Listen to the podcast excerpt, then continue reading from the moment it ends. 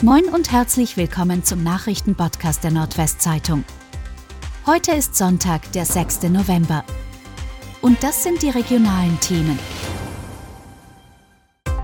SPD gibt grünes Licht für Rot-Grün in Niedersachsen. Mit nur einer Gegenstimme sprachen sich die rund 200 Delegierten bei einem Sonderparteitag der SPD am Samstag in Hannover für den rot-grünen Koalitionsvertrag aus. Als erstes Projekt will die Landesregierung noch in diesem Monat einen Nachtragshaushalt im Volumen von einer Milliarde Euro auf den Weg bringen, kündigte Ministerpräsident Stefan Weil an. Es gehe darum, Bürger und mittelständische Betriebe in der Energiekrise zu entlasten. Auch in puncto Energieversorgung mache das Land Tempo. Noch in diesem Jahr solle das erste Flüssiggasterminal in Wilhelmshaven in Betrieb gehen.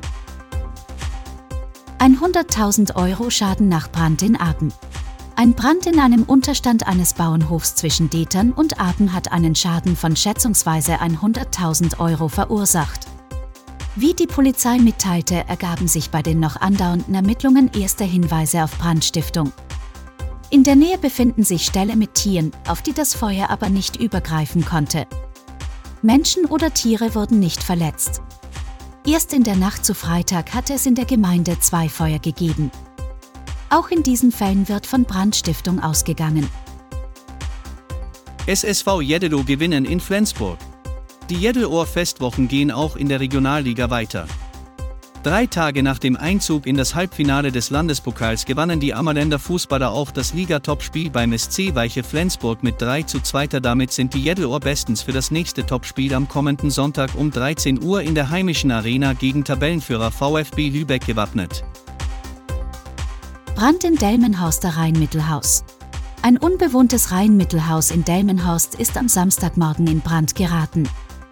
Wie die Polizei mitteilt, hatten Anwohner zuvor einen lauten Knall gehört. Laut Polizei kam es aus derzeit noch ungeklärten Ursachen zum Brand. Im weiteren Verlauf kam es sich im Gebäudeinneren zu einer Explosion.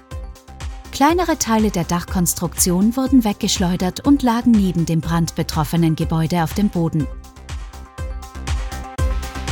Und das waren die regionalen Themen des Tages. Bis morgen!